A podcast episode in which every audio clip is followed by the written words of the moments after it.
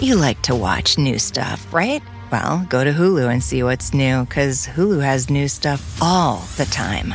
Like Vanderpump Villa, the new docudrama starring Lisa Vanderpump, where first class luxury meets world class drama. A new season of The Kardashians starring The Kardashians, of course, and Grand Cayman, Secrets in Paradise, the sizzling new reality show set in the tropical Caribbean.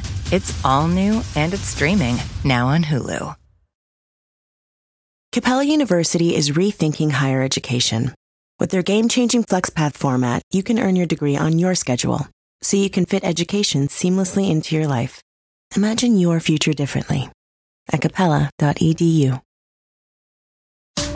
Welcome to The Megyn Kelly Show, your home for open, honest, and provocative conversations.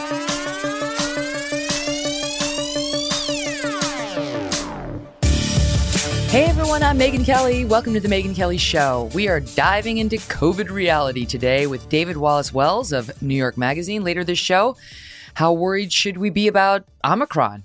And what's the path out of the fear and toward a life of living with the pandemic? The left needs a plan, needs to get on board with a plan, and he can speak to that. But first, our good friend Charles C.W. Cooke of National Review is here on the latest Supreme Court vaccine mandate ruling, Biden's tough build back better sell, the transgender swimmer making waves in collegiate athletics, and much, much more. Charles, welcome back. Good to see you. Thanks for having me. Um, okay, so where to begin? Let's start with Build Back Better, which I know is one of your favorite topics. And the last time you were on, I, the last thing I said to you was, "I I love your your love hate relationship with Joe Manchin, depending on the day, depending on how the tea leaves read on whether he's going to vote for this thing or not. The administration's saying they want it done by Christmas. You know, it's it's pretty late. I mean that that's pretty soon to get this thing passed. And Joe Manchin has been turning on them on a couple of other pieces of um, their agenda. So, how are you reading said tea leaves right now? Well, I think that the conditions have led Joe Manchin to become more skeptical than he was, and that at the very least, that's going to push this past Christmas. Two things have happened since we last spoke. One, inflation has got worse and it's been confirmed in the numbers. I, I think there are very few people now who are denying that this is here, maybe not permanently, uh, but on more than a transitory basis. That worries Joe Manchin. And the other thing is that the CBO has scored the bill on the assumption that its provisions will be made permanent. Now, Democrats are complaining about that. They say that's not what the bill does. But you know, we know that Republicans too, when political parties make big changes, they don't want them for a couple of years. They want them forever. And it's not unreasonable for Republicans to say, what would this bill do if they got their wish? Well, what this bill would do if the Democrats got their wish is add $3 trillion to the deficit. And Joe Manchin has been quite clear uh, that he opposes any bill of that size that is unpaid for and that will eventually increase uh, America's indebtedness. So it's looking uh, better for the bill's opponents. The bill is also fairly unpopular now. Uh, but you never know. When parties have uh, a, an incentive to pass something to avoid media headlines saying that the, the president's tenure and momentum is over, they often find the votes. True, but Biden's approval rating in West Virginia is dreadful. And so Joe Manchin has other things to worry about. It's not like this is an, an, incredibly powerful, popular president who he'll get credit for supporting. I mean, it feels like his voters might give him credit for tanking this bill, this huge spending bill at a time we have record inflation. And I wonder because what he said earlier this week was he's call he's repeating his calls for a political pause echoing echoing something he first said in September. He wants a pause on this, and and that's at the time when the CBO is saying it's going to add three trillion. The number's even bigger depending on who you ask.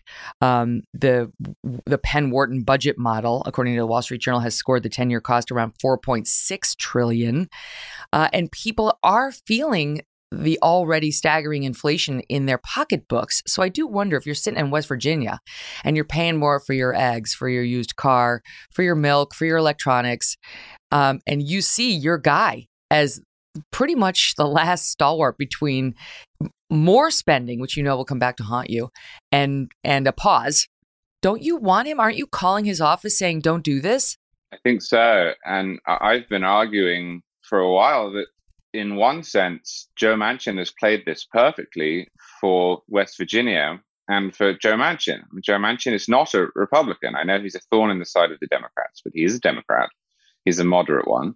And West Virginia, although once Joe Manchin retires, it will be a Republican state for a while, still has a slightly different character than a state such as, say, Texas. And you can see this in that the uh, Build Back Better bill we're discussing is extremely unpopular. It has 26 support in West Virginia, percent support. But the bipartisan infrastructure bill that passed uh, last month is extremely popular. Uh, that in, in, turn has 74% support. In other words, West Virginians are saying to Joe Manchin, we don't like the president. We like the bipartisan bill you did, which the Republican senator from West Virginia, uh, Shelley Moore Capito, also voted for. We don't like this monstrous Build Back Better bill. Well, that's actually where Joe Manchin is politically. So he doesn't have to do very much mm. to keep on the right side of his voters. Uh, whether he will do it, though, uh, is hard to predict uh, because doing what West Virginians want and what I think he thinks is right would, it's undeniable, exact a real cost uh, from his party and the, the, the president uh, of that party. Mm. Meanwhile, you've got Bernie Sanders doing what Bernie Sanders does. I mean, we've talked about him before about how he thinks there's some obligation for Manchin and others to vote the way he wants them to vote. Um, and he he sent he sent out a tweet that reads as follows: While the majority of the American people have expressed overwhelming support for the Build Back Better Act, uh, and delivering for working Americans, Republicans continue to oppose it. Maybe, just maybe, that's why they have to resort to voter suppression. what? Wait, wait, what? Look, so everything in there is wrong. Uh, this is of a piece with, and you mentioned this, Bernie's argument that what really matters is whether there is a majority for this bill within the Democrats' caucus, not within the Senate. Uh, Bernie keeps saying that two senators are holding up this bill. He's referring to Joe Manchin of West Virginia and Kyrsten Sinema of Arizona. But actually, 52 out of 100 senators are holding up this bill. Uh, it is true that Manchin and Sinema are, are out of step with their party, but that's irrelevant. Uh, I am strongly in favor of the filibuster, and I like the structure of the Senate. Uh, but irrespective of one's view on that, there is no theory of the Senate in which major bills can be passed by 48 out of 100 voters. Bernie doesn't grasp that. And then on the bill itself, what he's doing here is uh, something you hear a lot from progressives and democratic socialists, and that's taking one side of the ledger only.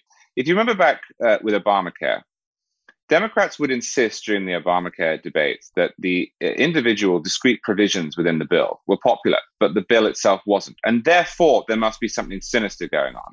The media must be running interference for Republicans, Republicans must be lying, Americans must be ignorant, and so forth. But of course, that's not what happens when you get a bill. When you get a bill, people have to combine what they think of the proposal, be that gun control or spending or reforms to the healthcare system, with the cost which is put in the bill. They also have to consider the circumstances, the context within which the bill is being proposed.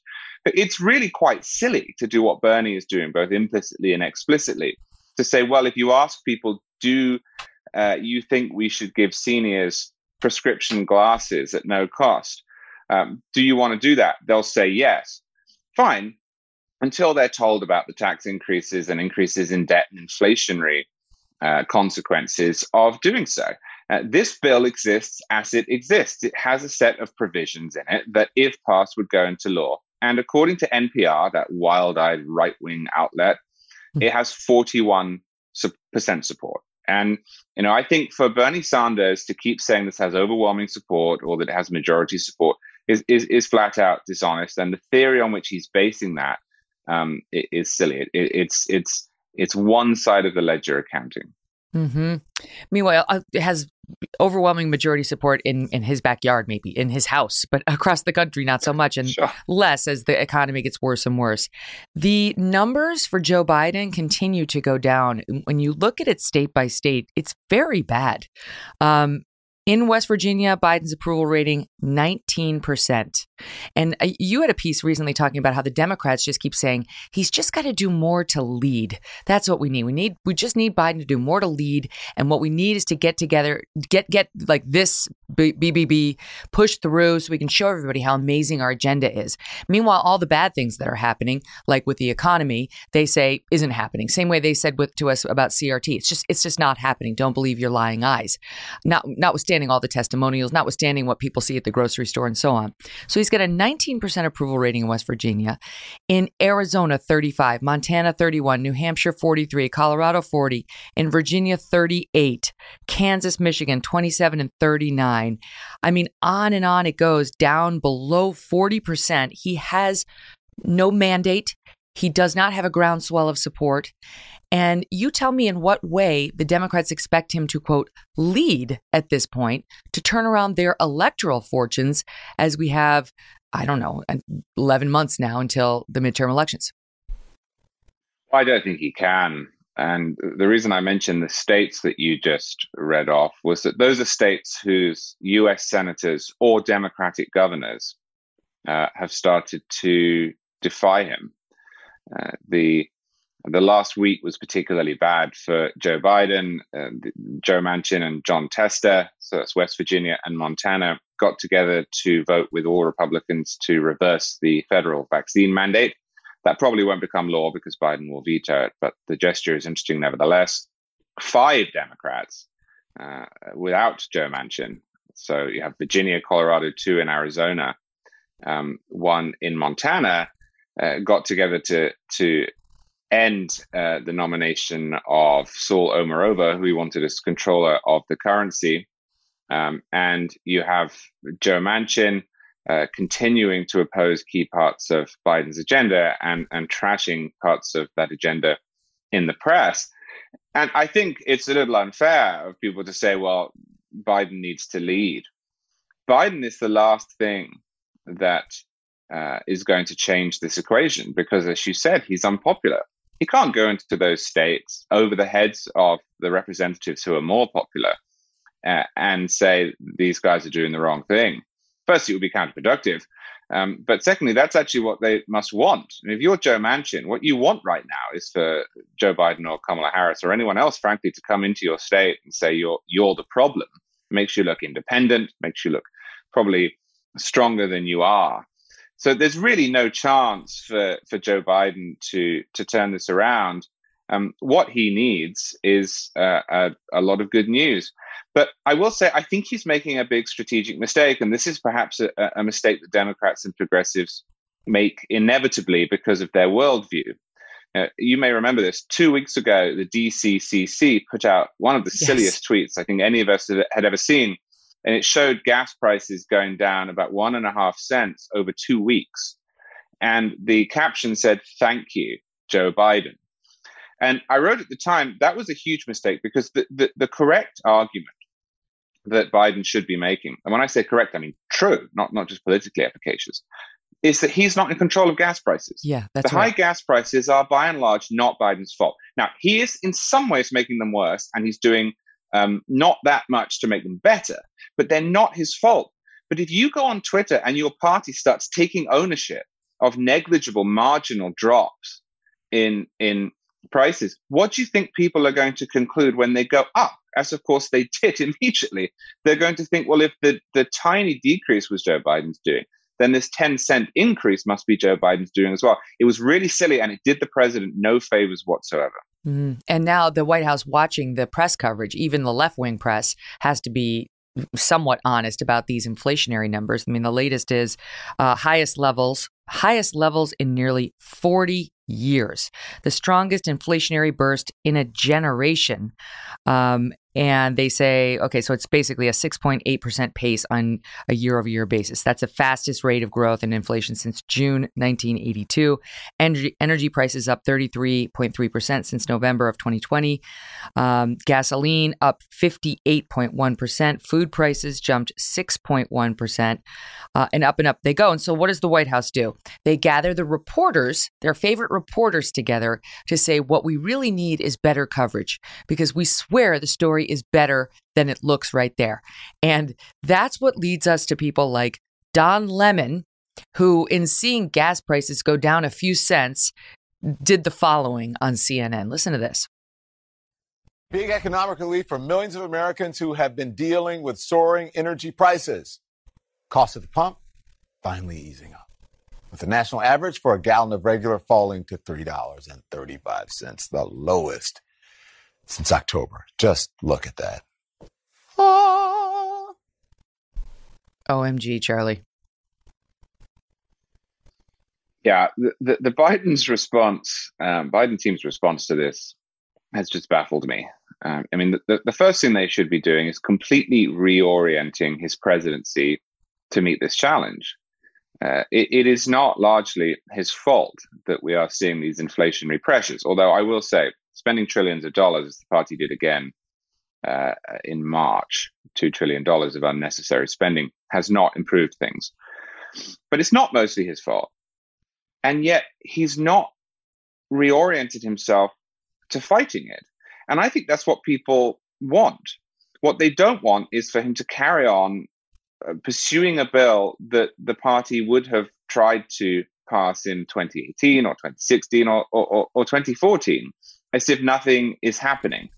Um, and so there is a there's a, a, real disconnect here between what we're seeing on the ground, which again is not really Biden's fault, and what he's talking about. To the point at which he and his party are saying some incredibly silly things, like, "Well, if you're worried about inflation, then you really should get behind the Build Back Better bill. That's what will nix inflation."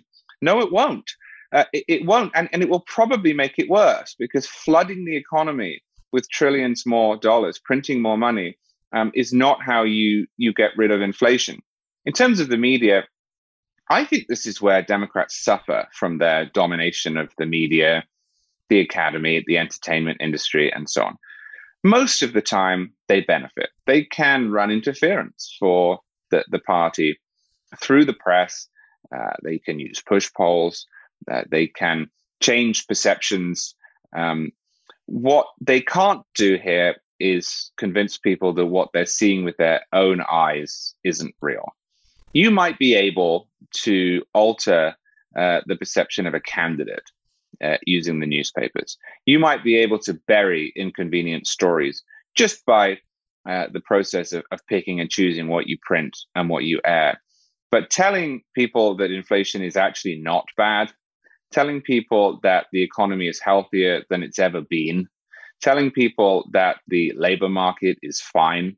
And as David Leonhardt pointed out in the New York Times, you know, telling people that this is normal America, uh, uh, an America with messed up schools and empty airports and supply chain problems. Um, it, it's just bizarre uh, because people can see it. People know whether their wages uh, are uh, in line with their outgoings and they know whether it's easy to find a job and they know whether they can um, travel in the way that they used to and they know how their children's schools are operating and you know you can make as many calls to don lemon or dana milbank or jennifer mm-hmm. rubin as you like and, and implore them to, to tell people that actually on paper it's fine but come on yeah, that doesn't work. And they might have benefited from somebody who could push back on them and say, that's a bad strategy. They're, the people know they have wallets, they have bills to pay. It's Christmas season. They feel all of it on an intimate level. But instead, he's got sycophants, and I refer to the press here around him, who are as desperate as he is to make the narrative about Biden be better. I mean, you have reporters like Milbank openly suggesting, you know, this is a battle of good versus evil. Uh, and so we need to be on the side of good. That would be Joe Biden to defeat the Republicans or Trump, which who embodies evil.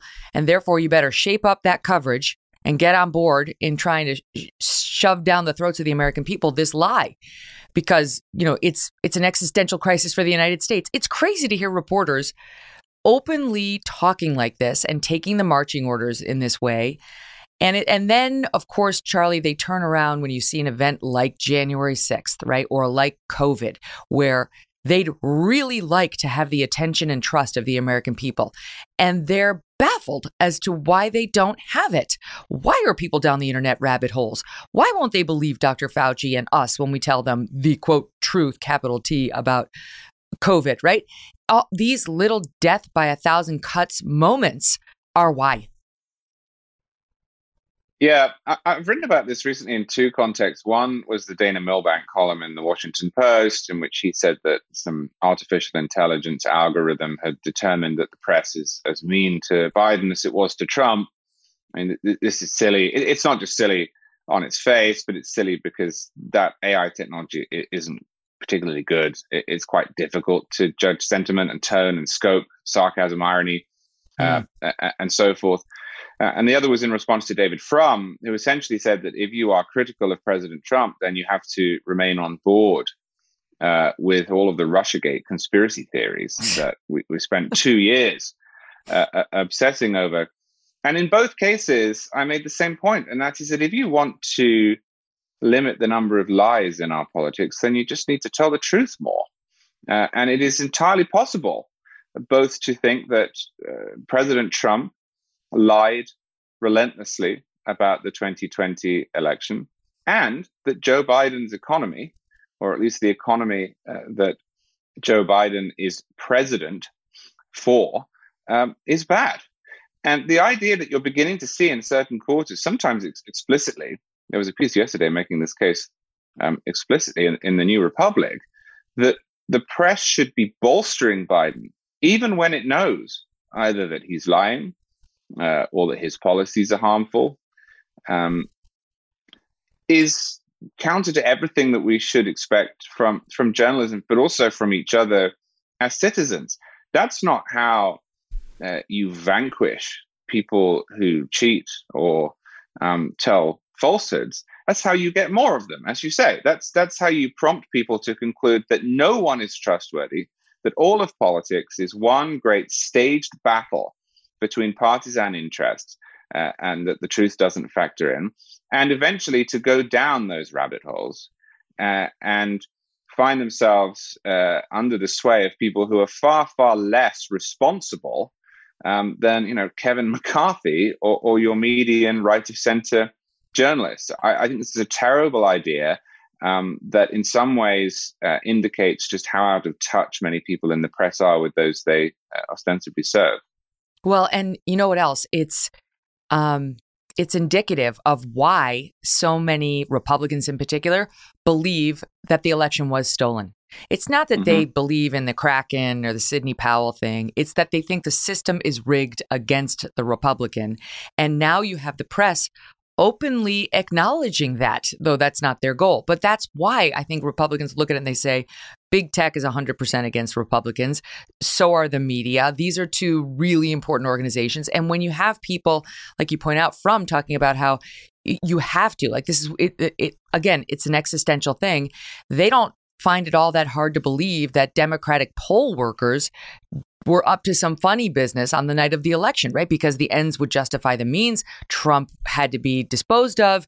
They had to do what they had to do. You know, this is sort of because the press paints the Republicans as a bunch of lunatics for holding on to their doubts about the election. That's my own take on it. It's not about Kraken, it's about stuff like this. I think one of the difficult things uh, in recent years has been that many of the criticisms that the press leveled at President Trump were true. Uh, they were also the same things that they'd said about every Republican president. And right. as a result, it was quite hard to convince people that no, this time it's true. Because people would say, well, yeah, but they said that about Reagan, or they said that about George W. Bush, or they said that about Mitt Romney. And you would have to say, yes, I know, but in this case, Trump actually did do it. he actually is mm-hmm. lying, and he, you know, um, and uh, I, I, think that, there's obviously a lesson in there for anyone who defends Trump to the hilt. This is not a guy who is trustworthy. There's also a lesson in there about crying wolf. Um, it's an old fable for a reason. You do not want to create reflexive distrust in people, such that if there is the very threat that they've been warned about, they dismiss it. And we're already beginning to see uh, the same people get uh, up on the top of the mountain and shout about Ron DeSantis. We're already seeing pieces saying, well, Trump was one thing, but that Ron DeSantis is another. No, he's not. And if you do that, you will drive people into the hands of irresponsible politicians and make it much harder for them to police their own side. Mm. Okay, up next, we're going to get into uh, Time picking its Person of the Year, transgender swimmer crushing all the women's records at University of Pennsylvania, and the latest on COVID vaccine mandates at the U.S. Supreme Court. Uh, right after this, more with Charles C.W. Cooke in two minutes. Don't go away. Angie's list is now Angi, and we've heard a lot of theories about why. I thought it was an eco move. Fewer words, less paper. No, it was so you could say it faster. No, uh, it's to be more iconic. Must be a tech thing. But those aren't quite right. It's because now you can compare upfront prices, book a service instantly, and even get your project handled from start to finish. Sounds easy. It is, and it makes us so much more than just a list. Get started at Angi.com. That's A N G I, or download the app today. Shopify is the global commerce platform that helps you sell at every stage of your business. With the internet's best converting checkout, 36% better on average compared to other leading commerce platforms, Shopify helps you turn browsers into buyers. In fact, Shopify powers 10% of all e-commerce in the US. Sign up for a $1 per month trial period at shopify.com slash podcast free. All lowercase, shopify.com slash podcast free, shopify.com slash podcast free.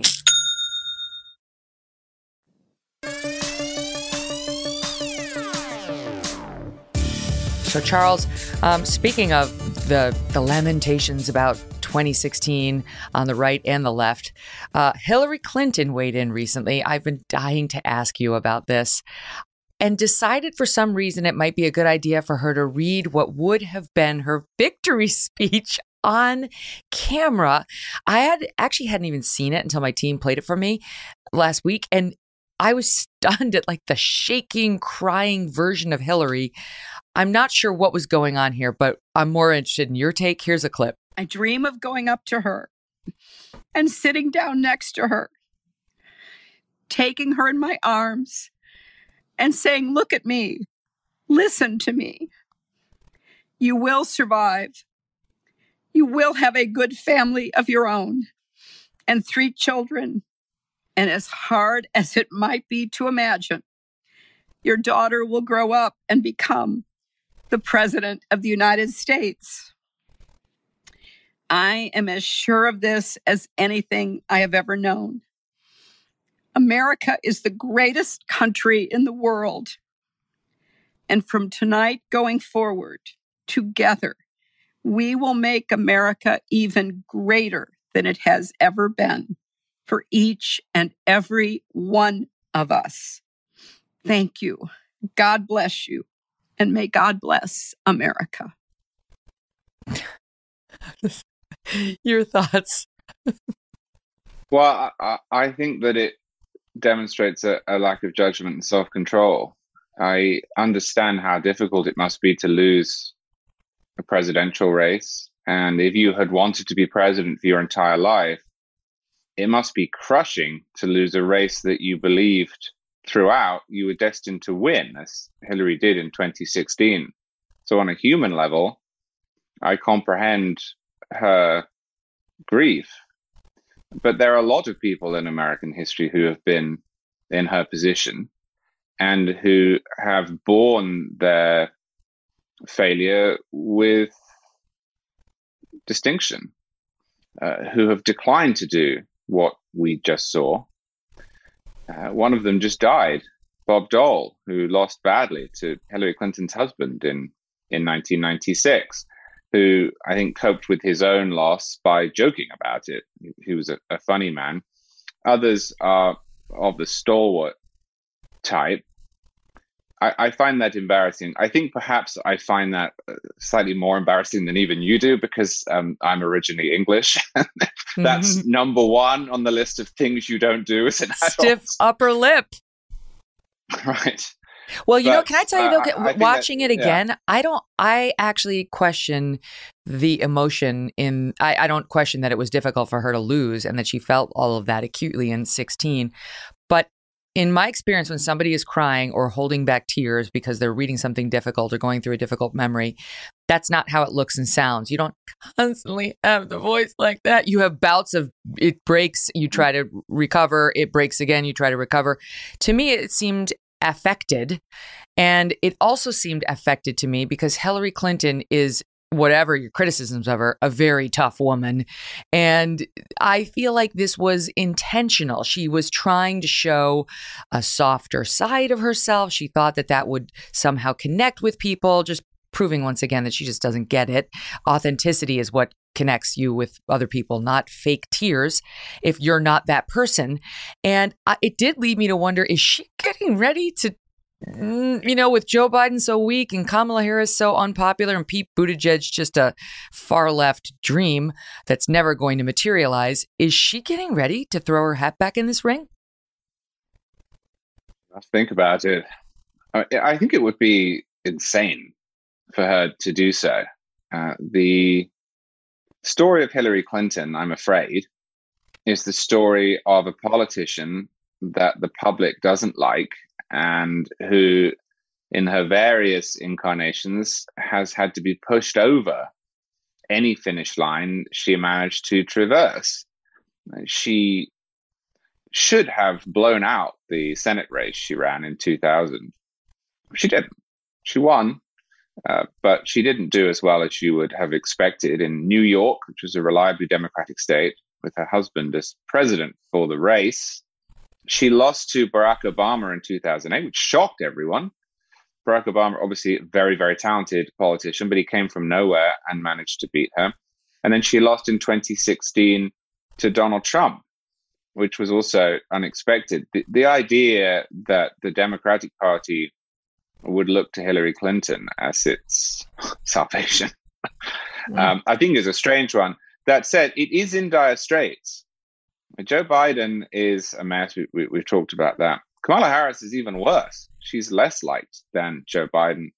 Um, and she, she seems to be exposing herself for what she is, which is um, an authoritarian who believes in nothing. So I can understand why Hillary Clinton might look at the race and say, aha, there's my opening. But I think it would be a, a profound mistake for her and for the party if it. Oh my gosh. I mean, at this rate, Charles, we could get a 2024 campaign that's once again Clinton v. Trump.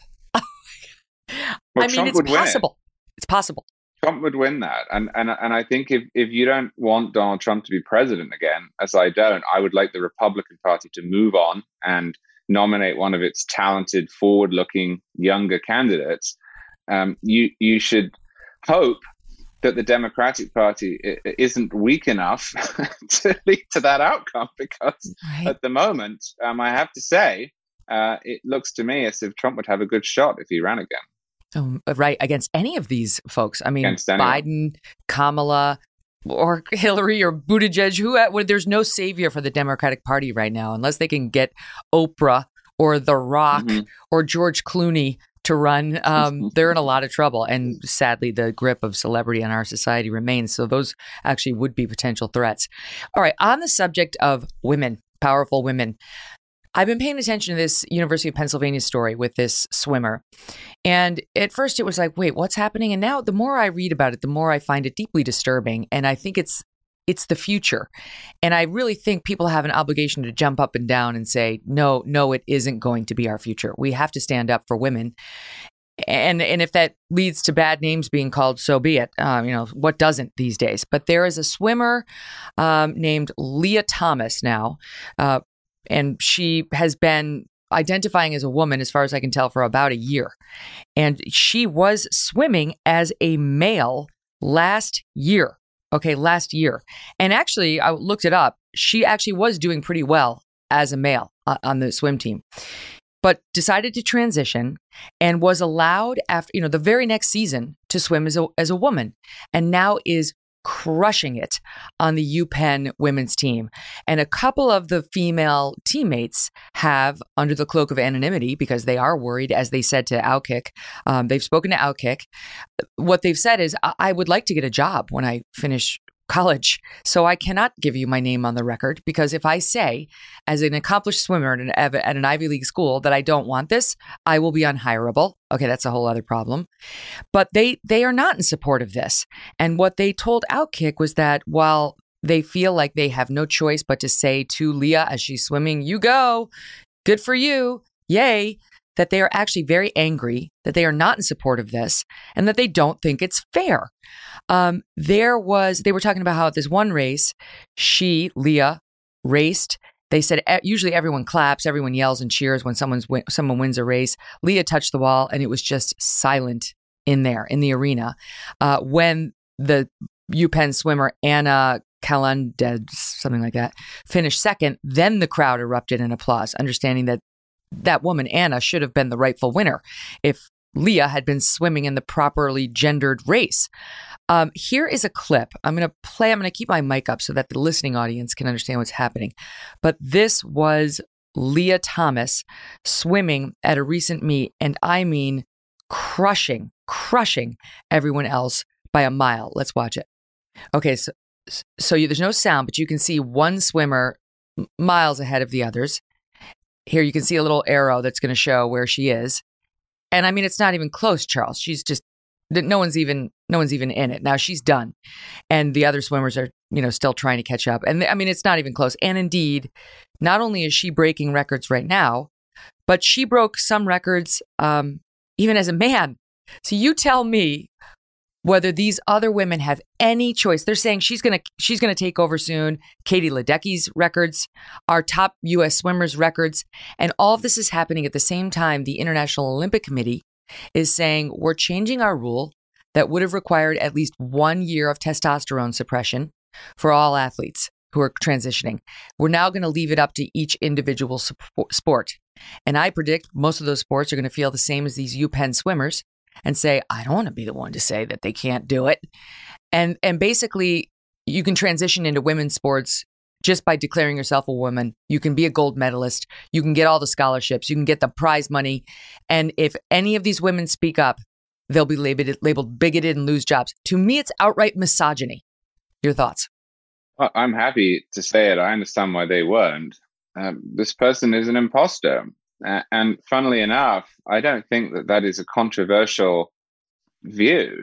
I think the success of this movement has been to take over certain institutions uh, such that those who are the closest to it feel unable to object. But I, I, would be shocked if 80, 90% of Americans didn't look at this and instinctively understand the problem and oppose this practice there is a reason that we, as a matter of habit, separate out men and women in sport.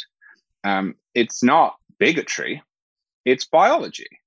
Uh, men, on average, are stronger and taller than women are. And because we like to see competition in our sports, um, we don't have a great deal of interest uh, in watching uh, mixed competitions where one person with different immutable characteristics than the other is uh, bound to dominate, um, is predicted to dominate, is in this case guaranteed to dominate.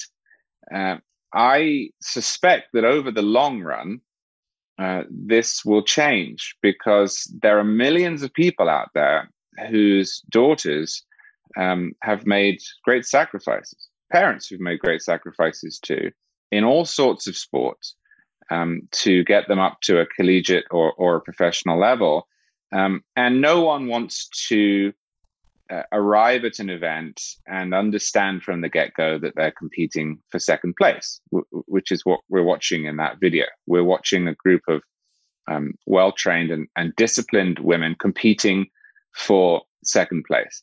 And I think there is a big difference between the initial claim um, of the transgender rights movement and the um, sort of radicalism that has led to this. The initial claim is some people, and uh, put it however you want, believe they are or metaphysically are. Um, I'm more in the belief camp, but that's a separate debate. Um, of the opposite sex, and it is polite to treat them as such, uh, to refer to them as such, um, not to mock them if they dress as such, to, for all intents and purposes, um, believe their claims. Um, the second uh, part of the, the case is you have to restructure your society around the idea that they are in a concrete sense what they say they are. Change the birth certificate and the passports and so on.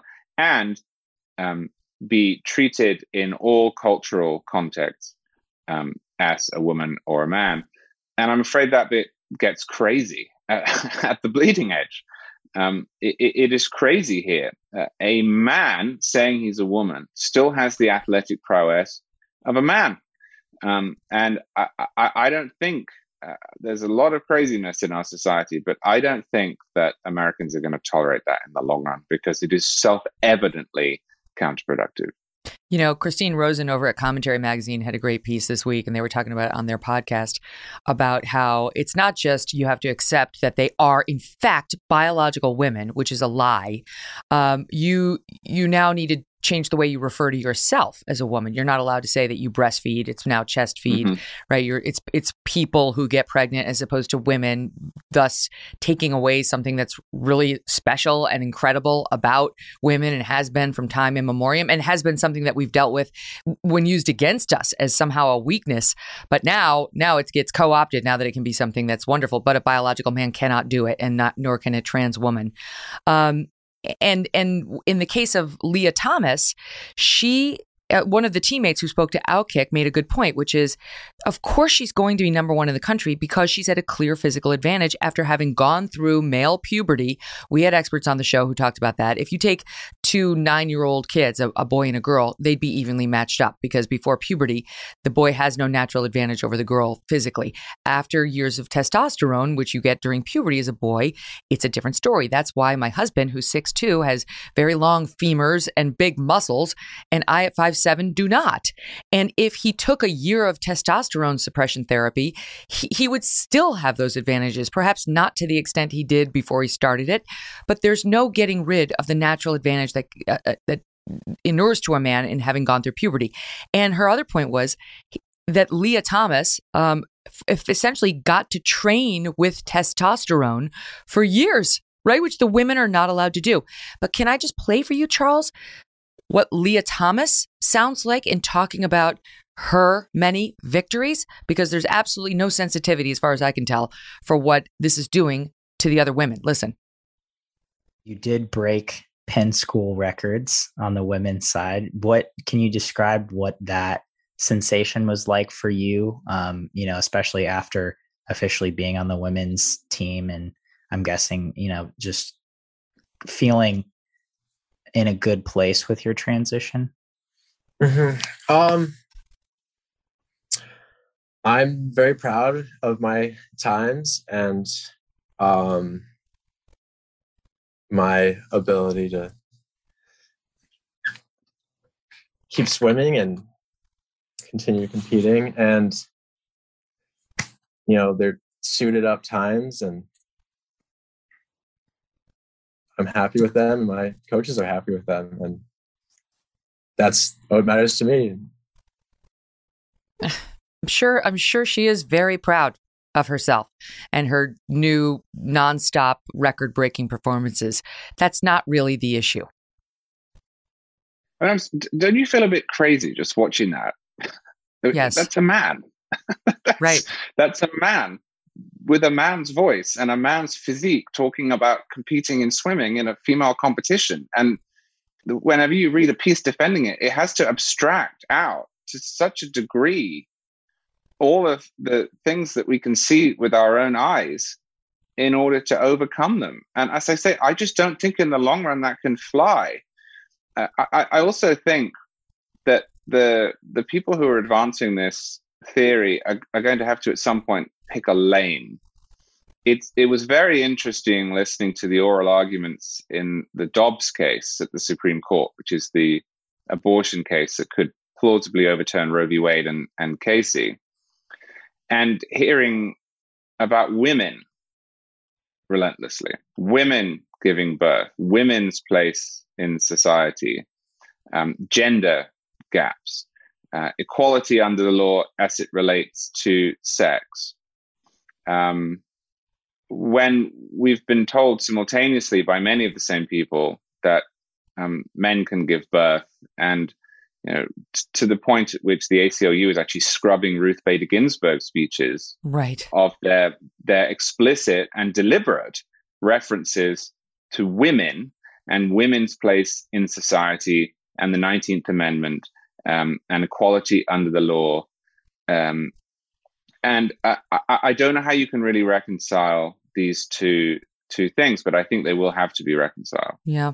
Well, I recommend that commentary podcast. John Podhoretz, might have been, was it today? I'm losing track of the days. Yesterday, but John Podhoretz was making a good point too, which is look look at how sort of the left and and their advocates rained down on people like Rachel Dolezal, right? A white woman who darkened her skin and tried to pose as a black woman, um, and they thought that was appropriation, right? Like of the black experience. You, he was pointing out you can't even write a book as a white person about a Hispanic person because that's appropriation. You can't possibly understand the Hispanic experience without having lived it, such that you could profit off of a novel, right, about it.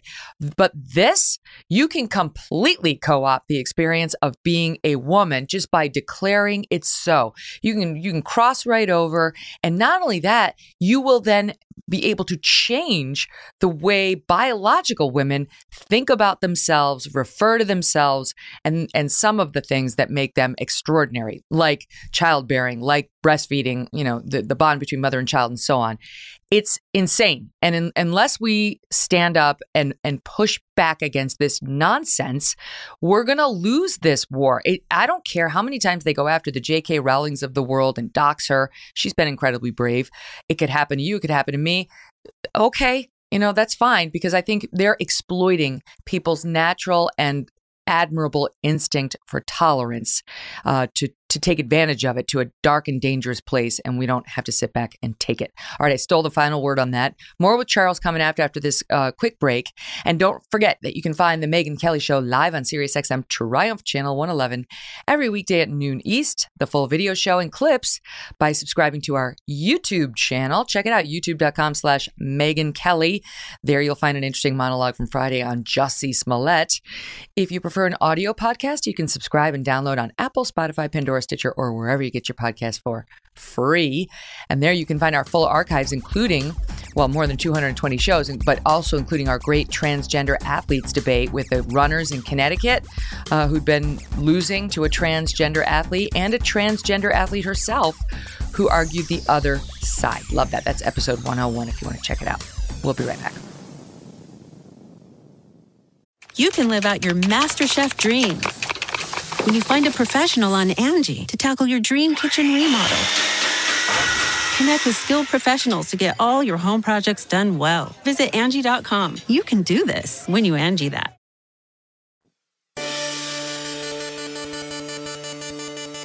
Charles, I know that you're living a very busy life and you, you don't get to listen to the show every day, but my audience knows what a huge fan I am of yours because I'm quoting you all the time, even when you're not here. The other day, Abby and I were laughing, my assistant, because we realized that you and she are the same age. And you think, I mean, I feel so old. I, I'm like, how am I ever going to come close to acquiring the amount of wisdom Charles C.W. Cooke has when I've already missed the first 35 years of intense reading and education he's had? I'm, I'm lost. But then I get the happy news that I may not be entirely lost because you're willing to share it, not just as you do at National Review every day and on the Editor's Podcast and on the Mad Dogs and Englishmen podcast, but through something called the Chapter app, where you are going to start with the Second Amendment, I gather, and teach us what you know. Can you, what is this thing? Yeah, so this is a, a startup they approached me um, and, and, some other writers, most of whom are on the left, and asked if um, I would teach a, a four week course on something. Uh, chapter describes its uh, system as like a book club, but more fun. And that's how the website is set up. Uh, the topic I chose was the history of the Second Amendment, which is something uh, I've written about a great deal since I moved to the US, but also mm-hmm. I wrote my thesis on this uh, when I was at Oxford. And um, I thought it'd be a good topic. So I'm going to do that starting next year on January 24th. Uh, the, the course will be four weeks. Uh, it will go from the colonial era uh, all the way through the Revolution, the Civil War, Jim Crow, and then to modern jurisprudence, tracking the right to bear arms as it existed in England, was brought to the New World, and was then codified into American law. Um, and uh, this will all be done online. It will be done what they call asynchronously, and that means uh, there won't be a set time where I'll give lectures or anything like that. It's all done through uh, the website, and so I'll, I'll, give out reading and videos and the podcast and original source material with with notes, instructions, and then there'll be a community forum and a Q and A with me that you can dip into at any time. So, I mean, if if you're busy during the the day, you can do it in the evening or or at the weekend. Um, uh, as I say, it starts on January 24th. I'm pretty excited about it. Um, and you can sign up over at Chapter. Probably the best thing to do is go to my website, which is charlescwcooke.com. Uh, and there's a link on there if you're interested in that. And uh, hopefully, I'll see you next year. So, this is a great way to become a university professor without actually having to deal directly with the students and the, and the nonsense on campus.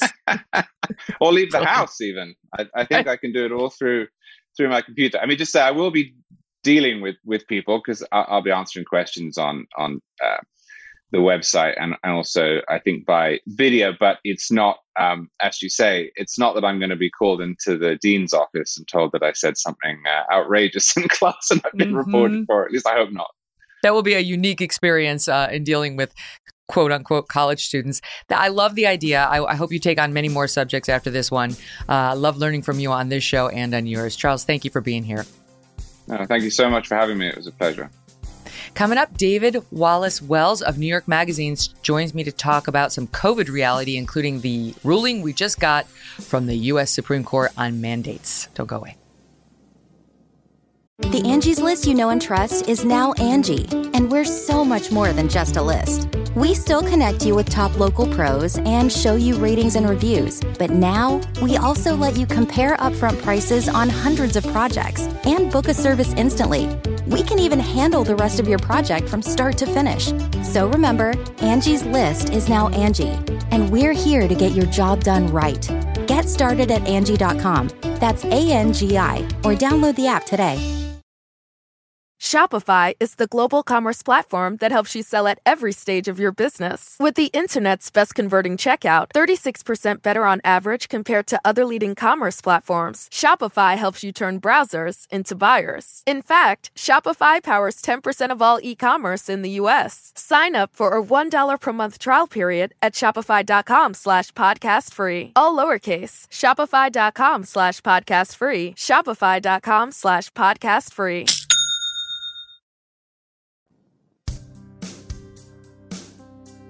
David Wallace Wells is editor at large for New York Magazine and author of The Uninhabitable Earth. And he joins me now. David, such a pleasure. Thank you for coming on. No, really, the pleasure is mine. Great to talk to you. So you have been somebody who I, I I just said this to David Leonhardt, but it's true of you too. You're sort of of the left. You've been speaking uh, you've been a voice of reason when it comes to COVID policy, I think. And therefore, I see you as very powerful. You know, like I think people on the left, I really hope they listen to you because you've been like a, a beacon of light in the darkness saying, wait a minute, what are we doing? Like, what, wait, why are we doing this to children? And in particular, the children thing drives me nuts. It was um, an article that you had in July that really got my attention called The Kids Are All Right. That was how it's t- uh, titled, Why Now is the Time to Rethink COVID Safety Protocols for Children, and talked about how the kids are not at risk themselves and never were. But it is one of the lies we continue to tell as we keep them masked all day and now require vaccines of all of them, including five year olds, because we can't, quote, get back to normal until we do these things. Do you, do you feel the same as you did in July? Well, the age skew of the disease hasn't changed. And that's not to say that kids are at absolutely no risk. It's just that compared to the population as a whole, they face a vanishingly small chance of severe illness and really mortality. So, you know, we know all of us following the news, even casually, that old people are more at risk and young people are less at risk. But I think very few Americans, even now, almost two years into the pandemic, really appreciate just how dramatic that age skew is, which is, you know, someone in their 80s faces a mortality risk from COVID 10,000 times the size of someone who's age 10. And even people who are vaccinated, you know, vaccination is the equivalent of maybe 25 years of, of your age. So people who are, you know, um, vaccinated 40 year olds are still considerably more at risk than unvaccinated 10 year olds. Mm-hmm. Um, personally, I actually, I do think the vaccinating kids is a good idea. I think we, we need to do what we can to sort of slow the spread. And I think the risks are quite small. But I think that when we think about um, the sorts of risks that our children are facing, we should really understand that um, almost all of it is is in our heads. And in total, in the American pandemic, we've got something like 800 children, which is to say people under the age of 18, not true children, 800 um, people under the age of 18 who've died from COVID. That's not nothing. Each of those deaths is a tragedy. But as a country, we're facing 800,000 deaths. And I think that gives you just a sense of, um, you know, the relatively small risk faced by, mm-hmm. by, you know, all the kids in our, in our lives. Man, now we, of course, some of those people, as with the grown-ups, are um, I think grown-ups is a term only parents use. I don't know, but um, some of those kids died with COVID as opposed to from COVID. It's been one of the frustrations in the reporting to try to discern those two things. Um, David Zweig has been making that point. You know, like it's an important thing to know with COVID versus of COVID matters in the numbers, but we haven't been able to get it straight. In your piece, you talked about an eye-opening report in Nature magazine, um, looking at 90,000 in school pupils learning in North Carolina last fall. Researchers would have expected, based on local transmission rates, about 900 cases of COVID.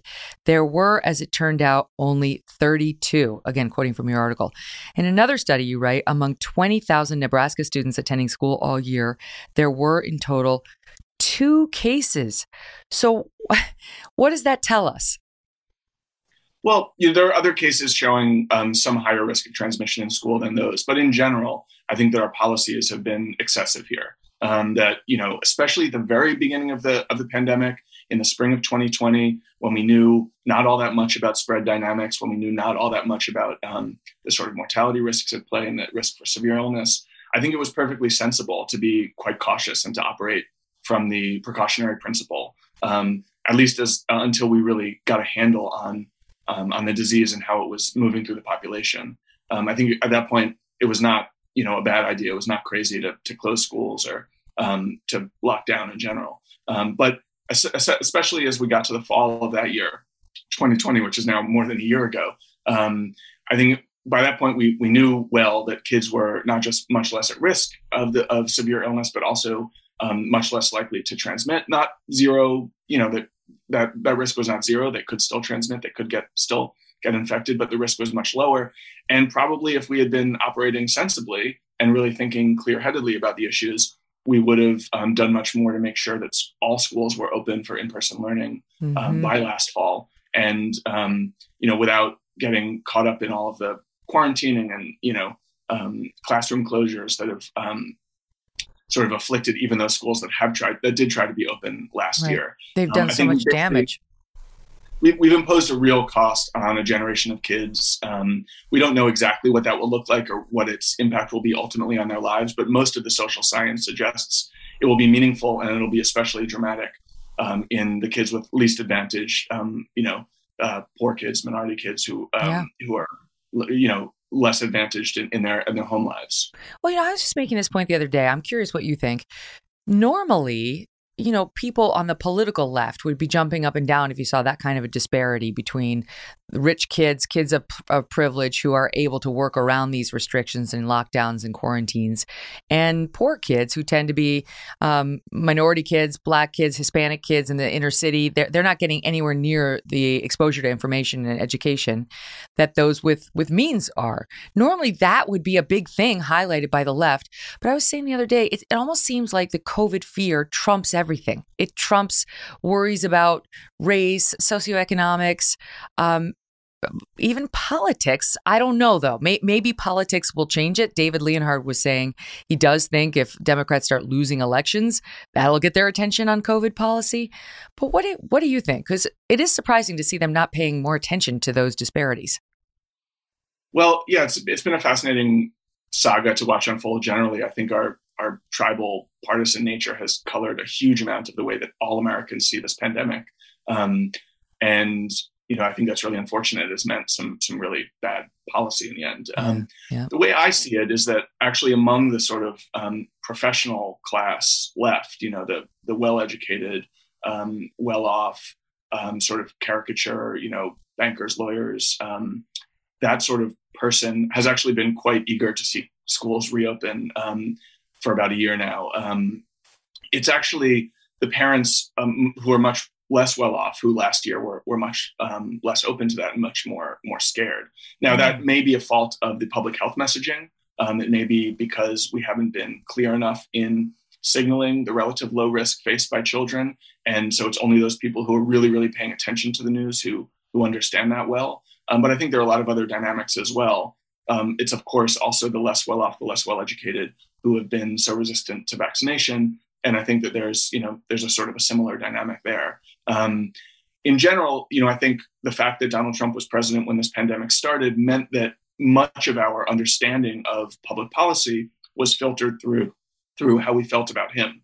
Mm. And um, that meant that many liberals in 2020 felt that we had to do more at all costs because he was doing so little.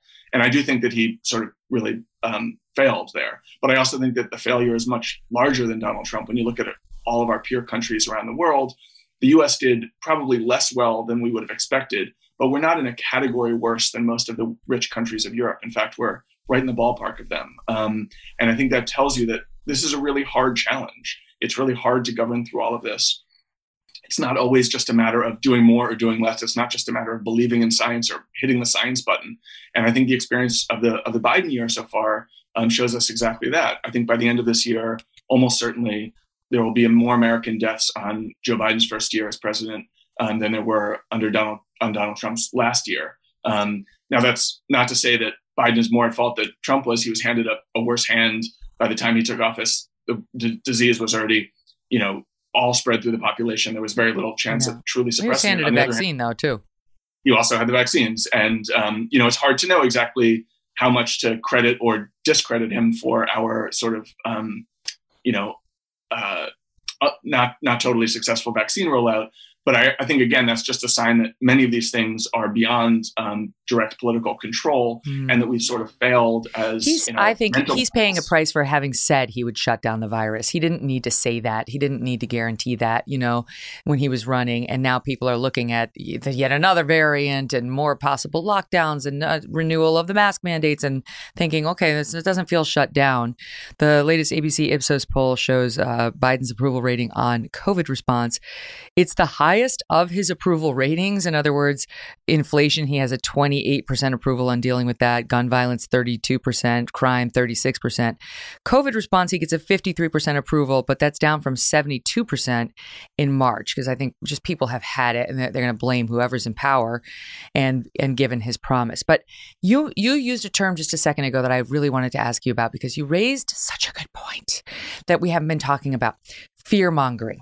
Okay, the fear mongering that we see from the media and some of those in charge, it has genuinely negative effects, in particular on kids, for the reasons you just pointed out, but also we're, we're forgetting the elderly and how they they really do get scared when you talk about Omicron as the next devil incarnate and everything's got to shut down because Omicron.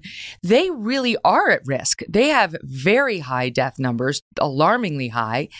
And I can speak to this personally just from my mom, who's 80, and my husband Doug's mom, who's 85. They live alone. They get scared and they're already isolated. It is irresponsible to treat every variant or every new tweak in the COVID narrative as devastation awaiting. Well, I you know I think that as you as you suggested, I think that um, people in your in your parents and your in law situation have good reason to be scared. Still, the disease is still circulating. It's still quite deadly. And while vaccination and other social behaviors can protect the elderly, they can't protect them perfectly. We're still seeing um, some relatively large number of deaths among the young, among the vaccinated, um, most of whom are old, because as I mentioned earlier, vaccination, while it can reduce your risk of, of mortality by a factor of 10 or 12, that's really the equivalent of just taking a couple of decades off your life. So if your father-in-law is 85 and he's vaccinated, fully vaccinated, he's still at risk as at risk as an unvaccinated 60 year old was. And we know a year ago, an unvaccinated 60 year old was quite scared of the disease. Um, mm. I think there's there's good reason for those people to be um, to be worried and to take precaution. The question is why aren't we doing more targeted protection of them? Why did we? Why have we throughout the pandemic talked about this issue and this um, this challenge as a universal and even sort of uniform challenge that we needed to do? We needed to protect the society as a whole in order to protect our most vulnerable, rather than doing um, taking action and interventions um, that are much more targeted at those who may actually suffer.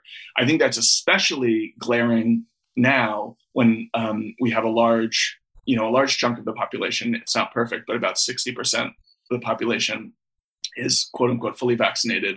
Um, we we have an opportunity to really, you know, focus on the people who are who are most at risk um, with a variety of interventions um, and now heading heading into facing down Omicron um, with with a really short timeline to do so. I would like to see public policy focus more on those who are really likely likeliest to suffer most. Mm. But we've taken this um, sort of we're all in this together approach all year. And as I mentioned earlier about school closures, I do think that there was some wisdom in being so cautious right at the start of the pandemic.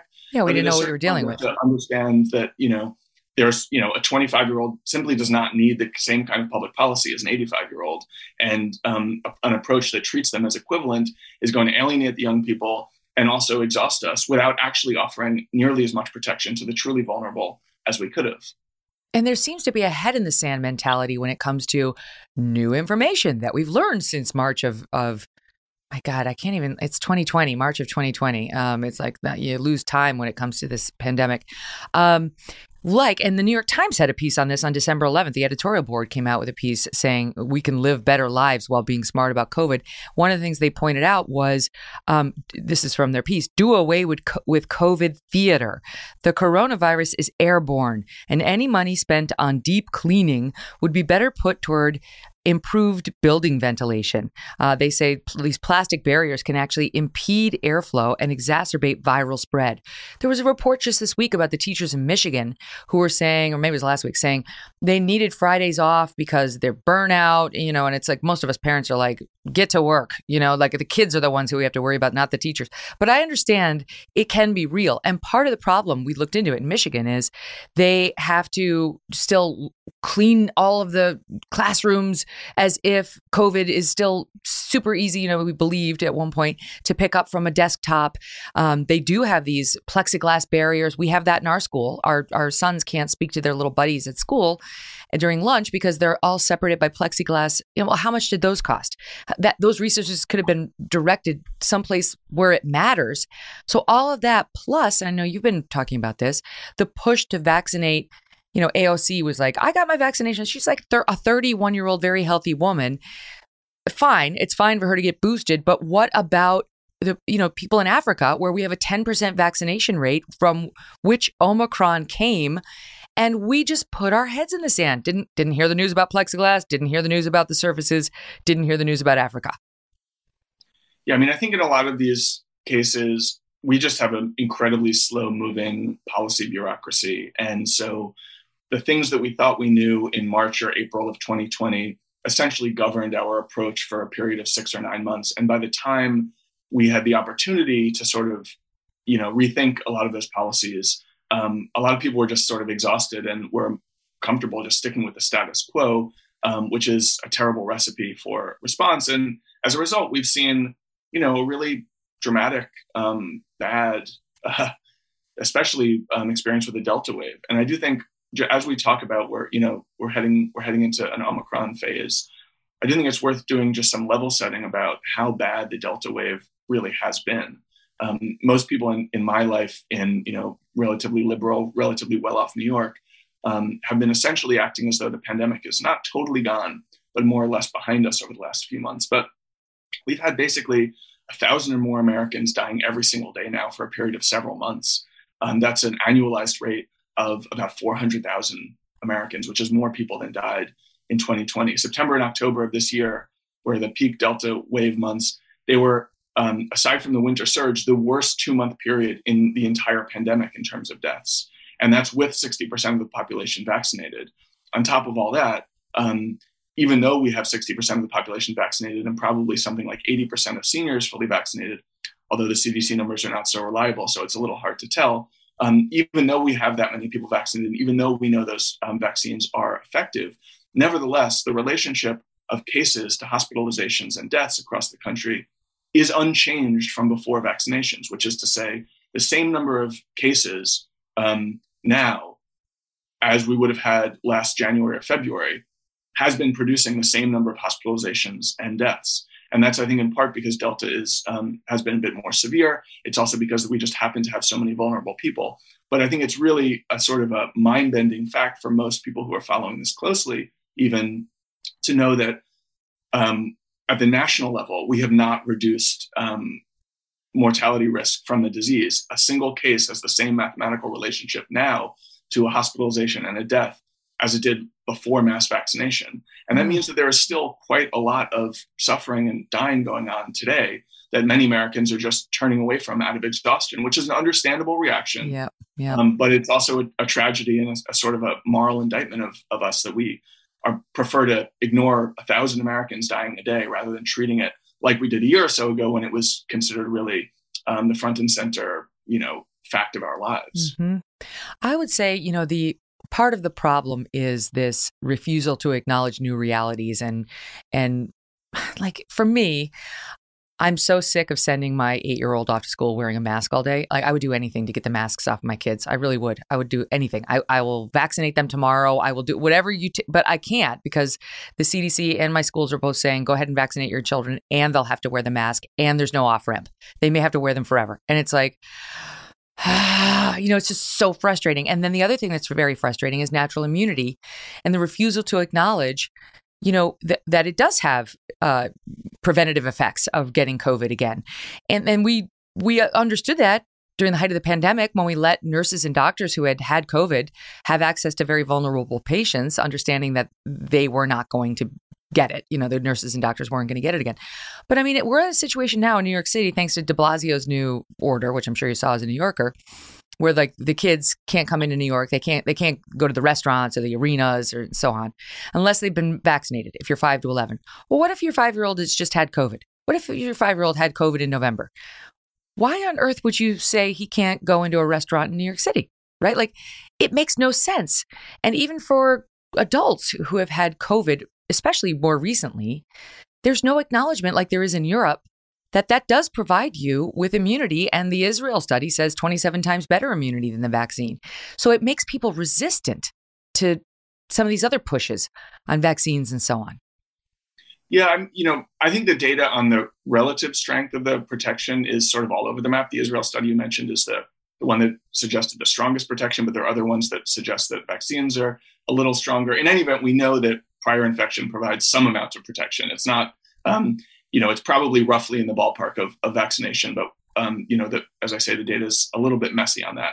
Um, I think it's, you know, especially as we, we're looking at new data on Omicron, um, it's sort of, you know, what's what that's telling us is that um, neither two dose vaccine protection or um, immunity from prior exposure is sufficient to protect against infection against Omicron, and probably we want to have at least a three dose vaccination program or a combination of um, prior infection and vaccination um, to really protect us against this new variant. Now, um, in the past, I think you're right that um, we've been sort of reluctant. I think essentially for bureaucratic reasons, it's just sort of easier to track vaccinations and ask for people's vaccination cards than it is to ask for their you know positive po- positive COVID test from a few months ago or their antibody test or however you'd want to check it is just sort of easier, and it also um, helps in the effort to promote vaccination, which I think is at the forefront of um, most public health officials' minds at the moment.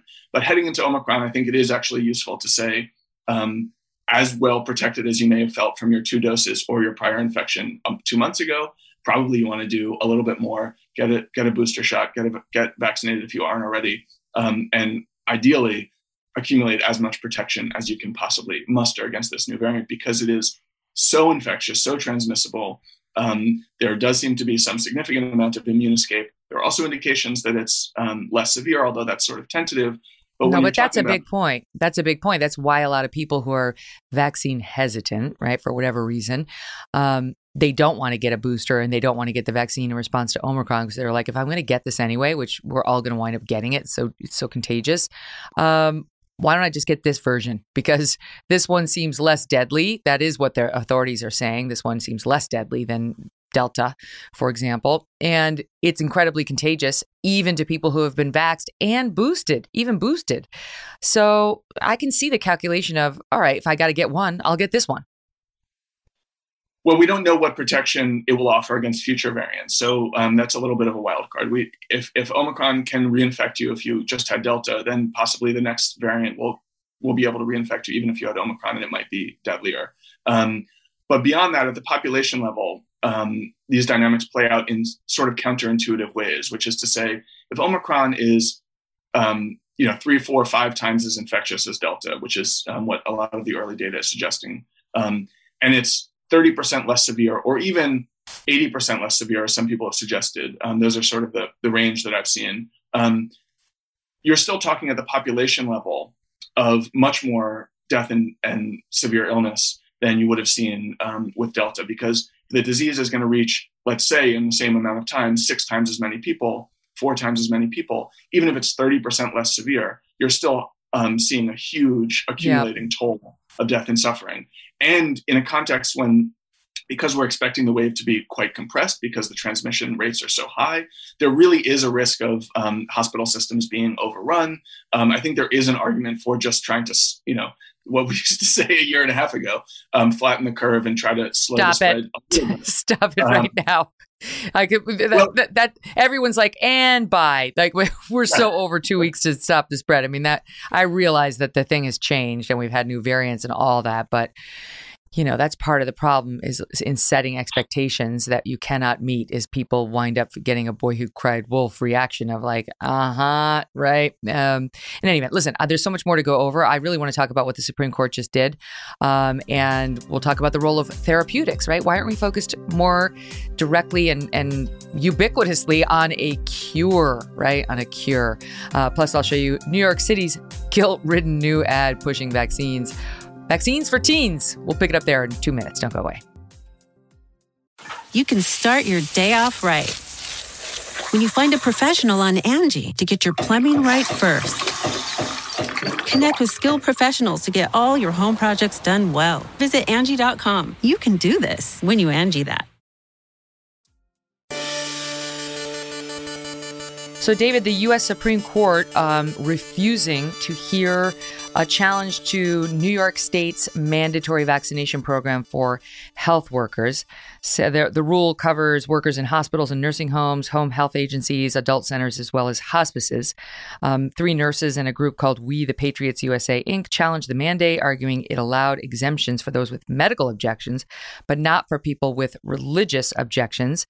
And uh, the justices are are basically siding as they have in general so far on the side of the state mandates. They've they've upheld them or refused to get involved in Indiana, Maine, now New York, um, suggesting a tolerance for these types of things. Uh, Gorsuch, interestingly, Amy Coney Barrett and Brett Kavanaugh sided with the liberals on this. Uh, Alito Gorsuch and Clarence Thomas were in the dissent. Gorsuch saying he would have granted the request to take a look at this case, noting that doctors and nurses have gone to great lengths to serve their patients during the pandemic, and saying um, we should know the costs that come when this court stands silent as majorities invade the constitutional rights of the unpopular and unorthodox. But these vaccine mandates, for the most part, are being upheld, including at the very highest level. I know you're pro vaccine. I'm pro vaccine too, though I have to confess I've been a little disappointed with the number of breakthrough infections and how severe they are. And cases like Colin Powell, it's like, oh my God. Um, so they're not, they're less exciting. They're less I just thought they were a complete miracle when they first came came out. I feel a little differently about them now. However, I'm de- definitely against vaccine mandates, and I know in some corners that makes you an anti-vaxer. I don't agree with that at all. I think it should be up to parents with their pediatrician when it comes to the kids and, and grown-ups adults with their with their doctor when it comes to themselves but what do you make of it because legally these things are being upheld well, you know, I wish more people in the country were, were vaccinated rather than less. And it seems like most of the sort of soft tools that we have to encourage that, we've sort of maxed out on that. And we've maxed out at a relatively low level, which means that the US is much less protected than most of its peer countries who are not themselves perfectly protected. It's not like all the countries of Europe are not seeing, um, you know, a, del- a delta wave followed by an omicron wave. They're all going through the same thing we are. We're um, a, much bigger country with many, many more unprotected people, and that means that we're we're much more at risk. Um, the thing that I, I think I agree with about um, your perspective about vaccine mandates, although in general I'm su- supportive of them, is that we talk about um, the we talk about these dynamics as though the primary obligation of individuals is to the society as a whole. And I think that there's wisdom in that, in that pro-social perspective. But I think it's also worth keeping in mind that every individual who chooses to become unvaccinated is assuming a much larger risk to him or herself than they are imposing on those around them. Now, vaccination does reduce your risk of um, infection and transmission, and so there is some social cost that's imposed. But if you're putting yourself out there as essentially, you know, um, being comfortable, vulnerable to death from COVID, um, you are assuming the lion's share of the the um, the sort of hardship there. Yeah um, or the risk there. And to some degree, I think um, I understand why why why we might want to be deferential to that calculus. Like I said, I think we'd be in a much better position if, if the, the country as a whole was better vaccinated. Personally, I'd like to see 100% of the, of the country vaccinated. Um, you're right that there have been, um, there are a lot of breakthroughs. There are some serious breakthrough cases, but even among the elderly, vaccination um, reduces mortality risk by at least tenfold. And while that's sure. not perfect, and, and I feel is, like most of the elderly are getting it. You know, I mean, as you cited in your numbers earlier, most the vast majority of people over sixty five are the ones at high, highest risk and are getting it. Um, not all though, but Uh, you know, to me, when I look at like the teenagers, I think, oh my God, their lives have been ruined. You know, these these poor kids, they're never going to get these years back of their lost proms and their lost graduations, and in a world that's already isolated for them thanks to the damn iPhones and social media, it's progressively so, right? We just get the report from the Surgeon General saying teenage anxiety and depression and stress and suicidal idea- ideations are at all time highs, and then I see because I hear it from my friends who are still in the city talking about how their kids can't do anything unless they've been vaccinated. And some parents have legit worries about things like myocarditis, depending on their family history. Then you see this New York City commercial. Can I just show you this? Because I'm like, oh my, oh my lord. Um, to me, it seems a little tone deaf to what parents' legit concerns are. But I'll ask you your opinion. Watch. Ready for your teenagers to be teenagers again? Then get them vaccinated for COVID 19 today. Without the vaccine, when your child's teammates take to the field, they'll miss out. Or when their friends go off to the movies, a concert, or get a bite to eat, your team will miss out. Because in NYC, kids 12 and up must be vaccinated to participate in many school sports, extracurricular activities, and indoor events. So let your teens start being teens again. Get them vaccinated today. Visit nyc.gov slash COVID vaccine. Ah, see, that infuriates me. Like showing the kids celebrating in their masks, yay! And anybody who doesn't have the vaccine has to sit on the sidelines just to do something that they've been doing since the beginning of time, you know, playing a sport outside PS on a field. I just like, to me, it's galling. It's galling that they would celebrate something like that. But what do you think? Well, to me, the striking thing is that it's not focused on um, the disease risk to teenagers. It's not saying um, you you can breathe easy. Your kids are going to be safe. Right. It's saying you can breathe easy because your kids will be able to participate in the social activities um, that they're otherwise barred from. So it's setting up the challenge, the difficulty, not as the disease itself, but the public health policies that have been put in place to um, to limit its spread. That's a really interesting play. In my experience, um, you know, parents who are um, really worried about their a lot of parents are really worried about their kids. I think it's you know to some degree irrational, but it's also understandable um, in the sense that we are all worried about the vulnerable people in our lives, and it's hard not to think of our children as vulnerable, even whatever the data say. Um, but that's not a commercial that's aimed at addressing that anxiety at all. It's aimed at you know addressing the the sense of burden or exhaustion that we have um, mm. with with sort of pandemic living. Yes, then, right burden and exhaustion. And I just hate seeing like all the pictures of the kids in the masks as, as if they're having a great time. They're really happy. The kids don't want to be wearing these masks. They don't want to be dealing with this at all. They want to go back to their normal lives. They want to be safe, I'm sure. But I mean, this normalization of, of nonstop covering your face in a, in a way that's really damaging to these kids socially and their well being psychologically, that we need to stand up against that. That's not normal. Normal is a bare face. That's normal. Yeah, I mean, I you you've touched on masks a few times. I think it's maybe worth spending just a minute on it. You know, personally, I think that the costs of mask wearing are a bit smaller than you do. I'm, I'm you know, uh, if if I could snap my fingers and make it um, make it policy, I, I wouldn't have my my three year old wearing a mask in her in her nursery school. Um, but I also don't think that the cost has been enormous to her. Um, the thing I think most pro mask people don't understand is that the benefits of mask wearing are relatively small as well um, the big celebrated Bangladesh um, randomized control style, r- randomized control trial study um, from a few months ago, which was really celebrated as proof that masks worked, found that in those areas um, where pro-mask messaging increased mask wearing by something like 300%, um, the spread of the disease was reduced by something like 11%. So you had a full-on tripling of mask usage, which only had a pretty trivial effect on the spread of the disease. They only found it was effective at all um, among those people who were wearing surgical masks. And almost no kid I know wears surgical masks. They right. all wear cloth masks. Um, and the, the, effect was again concentrated in the elderly, which is again a sign that you know this is um, perhaps a policy that should be better targeted towards those who are v- really vulnerable and who could really benefit, rather than being imposed universally on the population as a whole. Yes, so I'm a little less reasonable. worried about the downsides of masks than you are, but I also think that the the upsides, the benefits are considerably smaller than than we've been led to believe. What what do you make of uh, Governor Hochul's order now? It it was on Friday. It took took effect on Monday. That workers at companies sitting at their desks, if you're at a company that doesn't have a vax mandate and you are unvaxxed, at, while sitting at your desk inside all day, you have to wear a mask.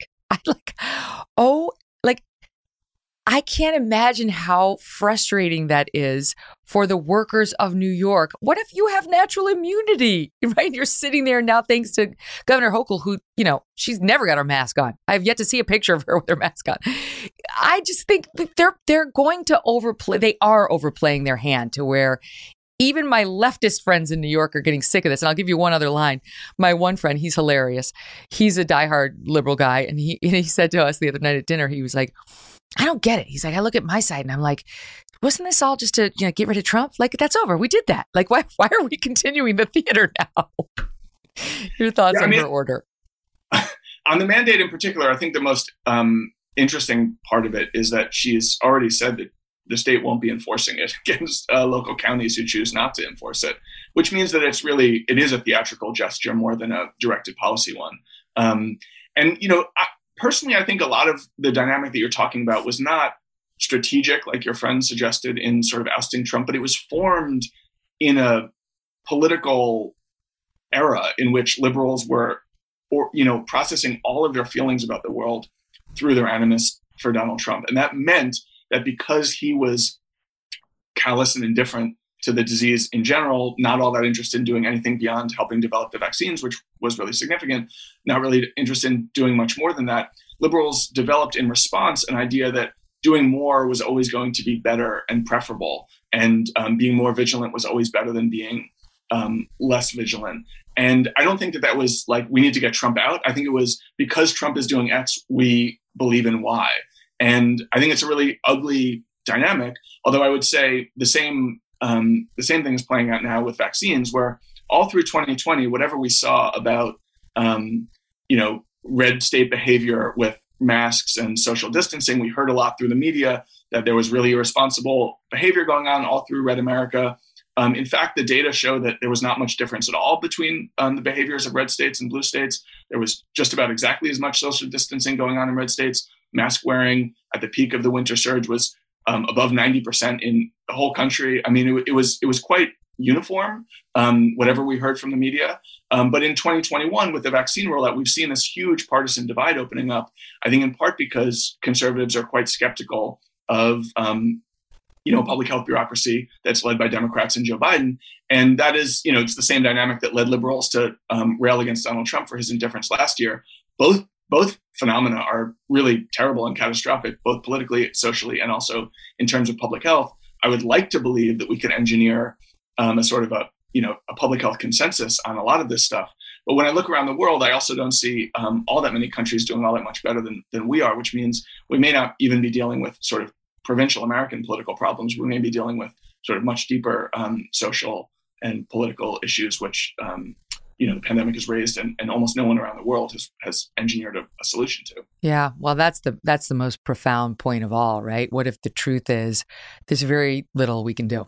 There's very there's very little that we can do to stop this this disease, this virus from changing our lives. And and that if that's true, then to me it comes down to your level of risk tolerance because you can't live in a society like America, right, where we have freedom in our blood.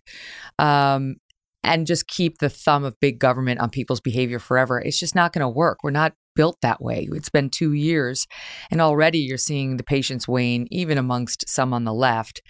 So that's the real that's the real rub. What if there's really not much we can do?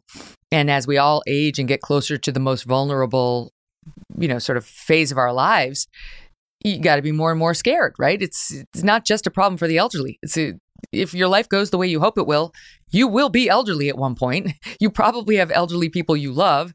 So we do need to pay attention to it. And that's the that's why I'd love to see more therapeutics. It's like we spent so much time worried about the vaccines and not nearly enough worried about the cure. Right? I mean, do you think the Merck pill is that the cure? The other pill? I can't remember who's making the other one. Are Pfizer. those the answer? Yeah, okay, it's Pfizer. Well, just to start, I would say vaccines are already an incredibly powerful tool that do prevent, you know, if you're well vaccinated, something on the order of 90% of, um, of your risk of, of severe disease. That is a really quite significant difference. If you can be vaccinated, it will change your risk calculus profoundly. Um, and the country as a whole, if it was fully vaccinated, the same would apply. But I think that therapeutics are a really underappreciated um, and underemphasized tool in our toolkit. Um, and I'm, I'm I've been really disappointed to see. I mean, there are many points of disappointment I've had with the FDA, um, along with the CDC, throughout the pandemic, and how slowly their bureaucracy has been moving. But on therapeutics, it's um, it's especially distressing. So actually, so there are these two drugs that are being talked about right now. One has been approved by Merck. One is pending approval by Pfizer. It's actually the Pfizer drug, I think, that is much much more powerful and enticing and exciting.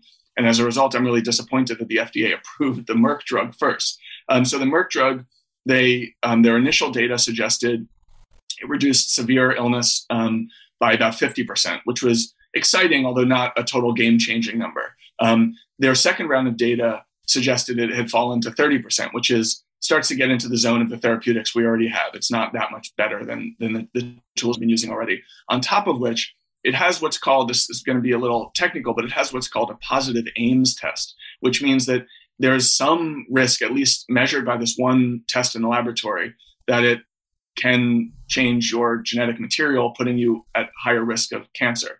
Now, I think that Merck has done relatively good due diligence showing that there is not meaningful risk of cancer for those who take this drug. Um, they've, they've, they've put in some, you know, they've studied it. They've also put in some aspects of the drug to prevent that. All across the world, in all of the OECD countries, um, there's only one drug that's been approved in one country um, that has a positive Ames test. And so this is a drug that has a relatively small efficacy, um, measured efficacy, and some, if not true medical risk, it is at least has, has you know, there are things about it that are going to make people uncomfortable about taking it.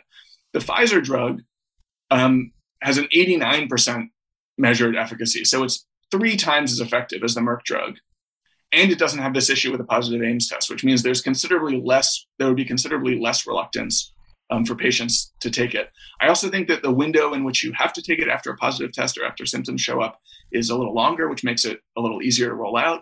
Mm-hmm. Um, so, for all these reasons, it seems really, really clear to me that of the therapeutics sort of um, that we're looking at considering right now, the Pfizer drug Paxlovid is a much, much, much, much, much more preferable one, which the FDA should be approving rapidly and which the government should be you know purchasing en masse and rolling out to um, hospitals and doctors throughout the country rather than um, going just through the standard protocol where they happen to get the merck application first so they approve merck first. So now we're in this whatever it's going to be maybe six or eight or 12 week period maybe even longer where we're um, we're only allowed to give a drug that we know is considerably less effective than another one that's available and has some you know you're not crazy to think that there may be some risks associated with it this mm-hmm. is just another sign if we needed one that the fda has really really bungled this pandemic from the start from the first days when they insisted that they had to approve the diagnostic tests that were being used in the us which cost the us a period of about a month when we really that was the one window of time we really could have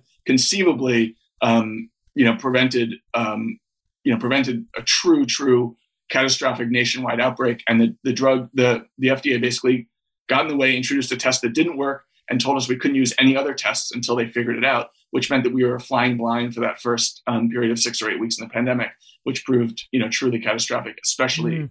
um, in new york where the wave was that first wave was was hardest. But there have been failures throughout of the fda you know I, um, the approval process on the vaccines was accelerated and that's valuable but the truth was, we knew um, that they were safe. They had demonstrated their safety through clinical trials um, all the way back in May of 2020.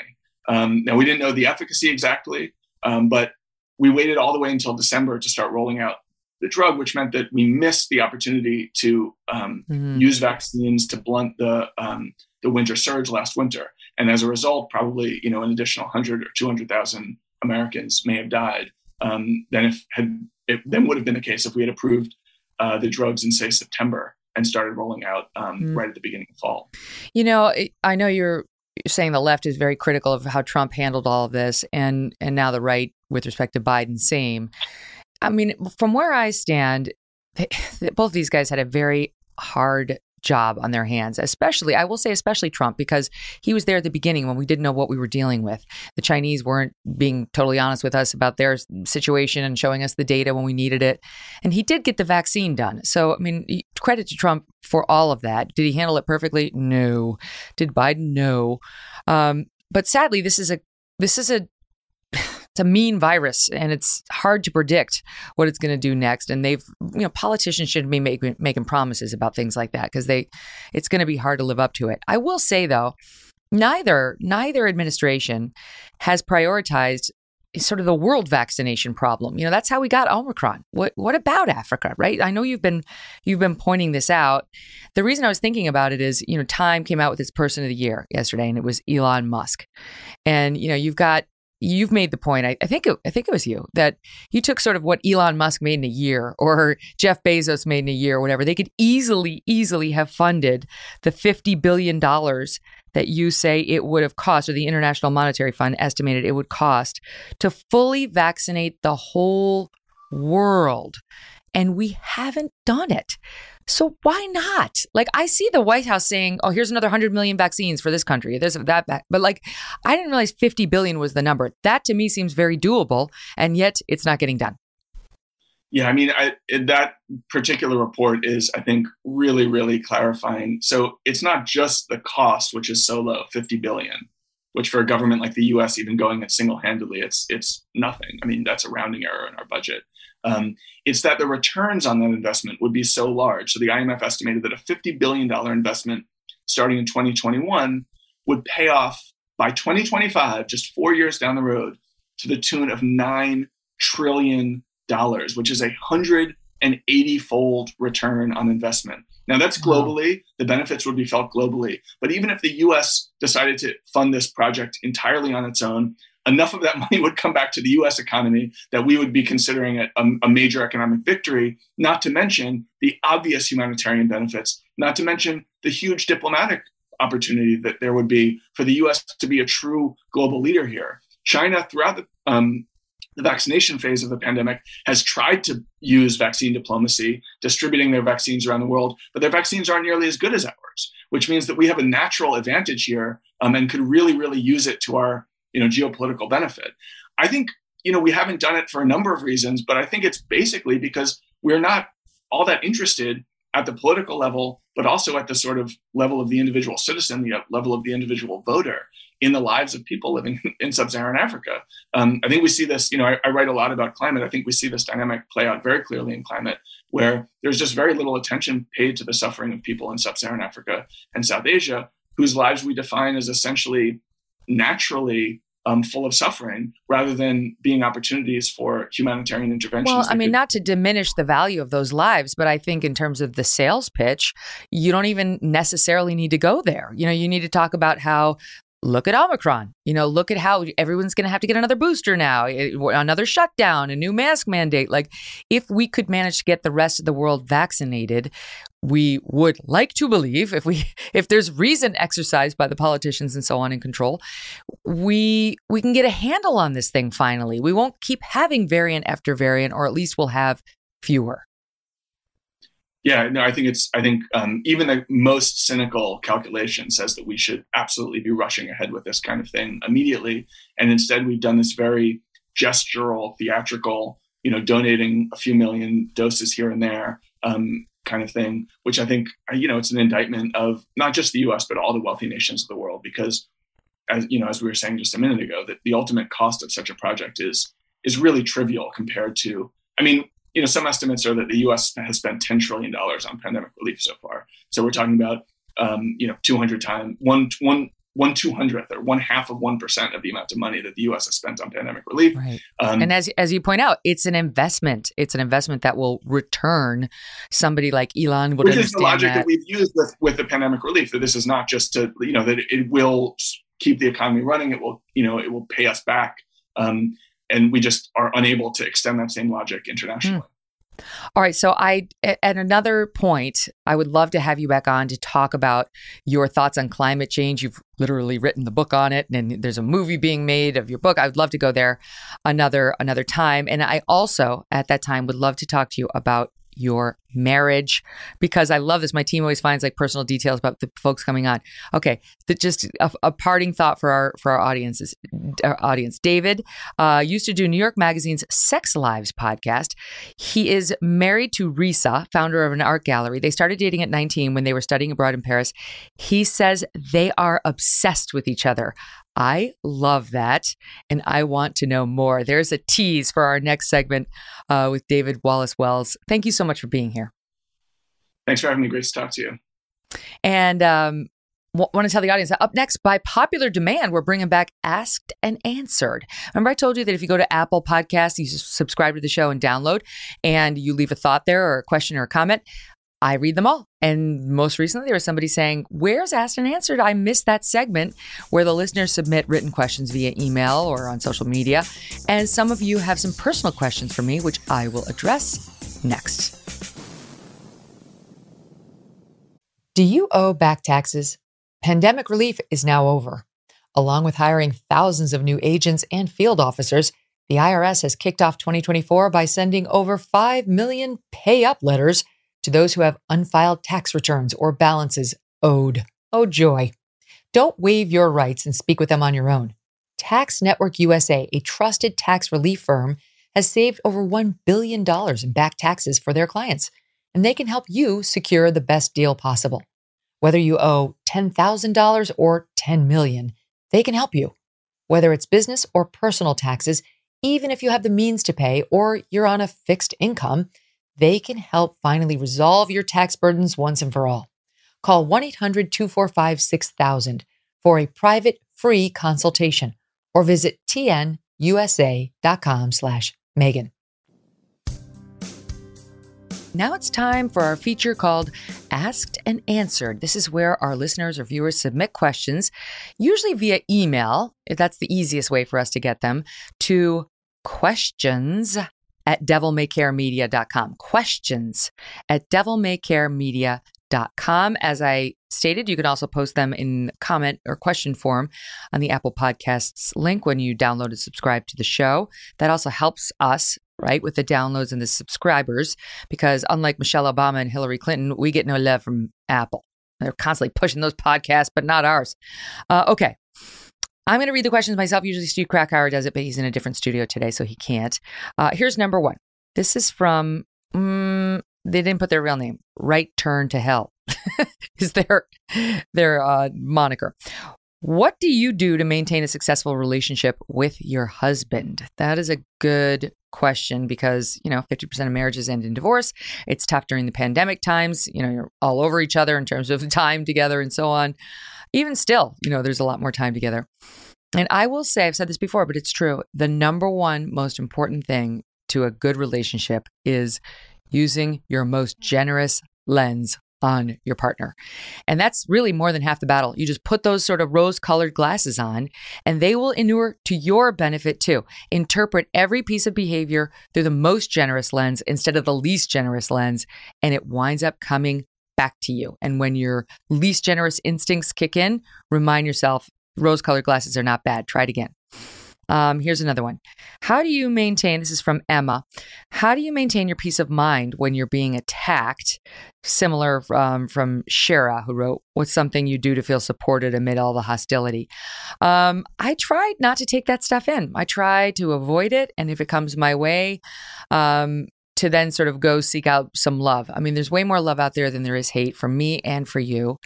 It's actually one of the things I love about the comments over on Apple. They're so lovely and uplifting. That's, you know, you go there if you if you need a little ego boost, it's nice. And you have to remember the people who are writing the, the nasty things, there's a saying, haters hate up. Um, they wouldn't be taking those shots at you if they didn't feel threatened or powerless in response to you. There's some satisfaction in that. Don't forget to watch the show tomorrow. Download the show via podcast and watch us on youtube.com slash Megyn Kelly. And tomorrow, Dave Ramsey is here. Don't miss that.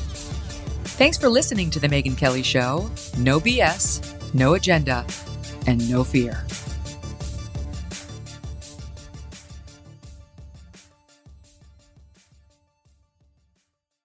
Angie's list is now Angi, and we've heard a lot of theories about why. I thought it was an eco move. Fewer words, less paper. No, it was so you could say it faster. No, it's to be more iconic. Must be a tech thing. But those aren't quite right. It's because now you can compare upfront prices, book a service instantly, and even get your project handled from start to finish. Sounds easy. It is, and it makes us so much more than just a list. Get started at Angi.com. That's A N G I, or download the app today. Shopify is the global commerce platform that helps you sell at every stage of your business. With the internet's best converting checkout, 36% better on average compared to other leading commerce platforms, Shopify helps you turn browsers into buyers. In fact, Shopify powers 10% of all e-commerce in the US. Sign up for a $1 per month trial period at shopify.com slash podcast free. All lowercase, shopify.com slash podcast free, shopify.com slash podcast free.